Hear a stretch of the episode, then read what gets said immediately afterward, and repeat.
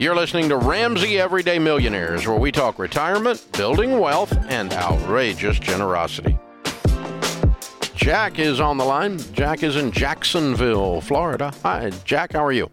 Hey, how's it going, David? John, thanks for taking my call. Sure. What's up?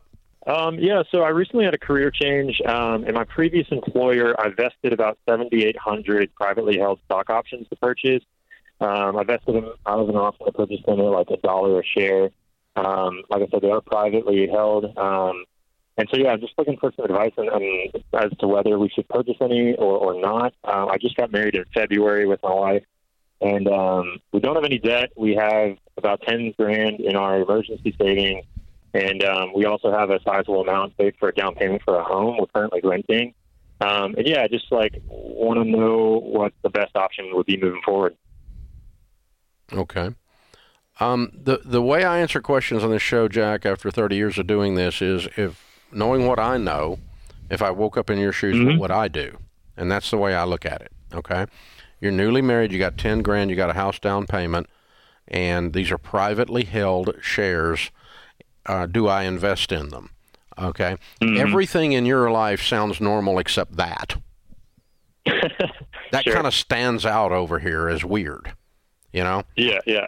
That's an investment you would make if you had an, a million dollars, you'd been married 40 years, whatever, and if you wanted to have some play money, uh, you, you would goof around with that.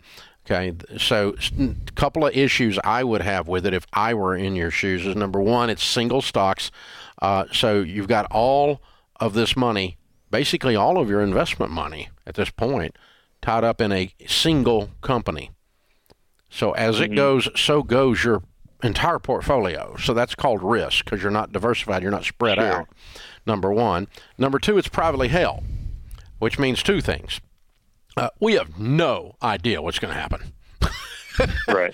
None whatsoever. It's a small operation or it's a big operation, but either way, you have very little transparency, you have very little control, uh, and you have very little liquidity. Once you own it, it's hard to get out of it a lot of times. And so, uh, even if I was going to buy single stocks, I wouldn't buy that one. Yeah. The Now, only but- reason I was concerned about it was so we do have two uh, Roth IRAs. One, I have one, and my wife has one. We've maxed out the last two years, um, and then um, yeah, I was talking to some friends, and they're saying, you know, even if you buy five thousand of them at five thousand dollars um, over the course of your entire investments um, for retirement, it's yeah, I mean, it's a risk, right? Um, so I'm not sure if that five thousand would be a risk, or if I should throw a thousand in it, and, and then if they go public, um, the rate of return could be could be very lucrative. But Yeah, and you I- I could, know- and you could set a thousand dollars in the middle of the floor and set it on fire. yeah, That's the thing about Instagram, man, is they like you'll see these things roll up every once in a while. If you had invested in Tesla nine years ago, you would have a hundred billion dollar.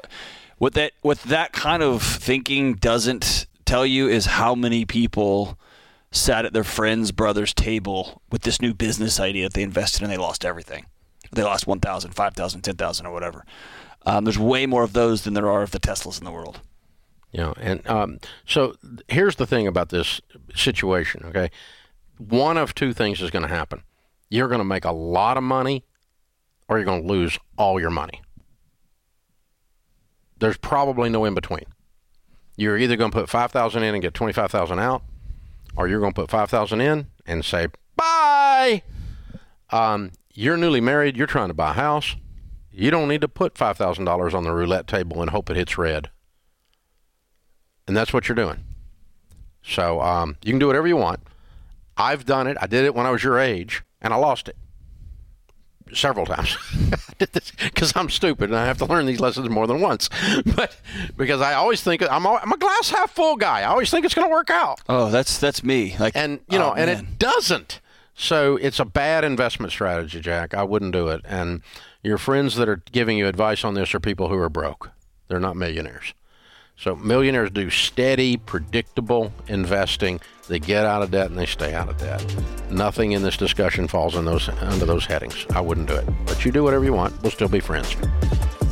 Thanks for tuning in to Ramsey Everyday Millionaires. To check out all our podcasts, just search Ramsey Network on Apple Podcasts, Spotify, or wherever you listen.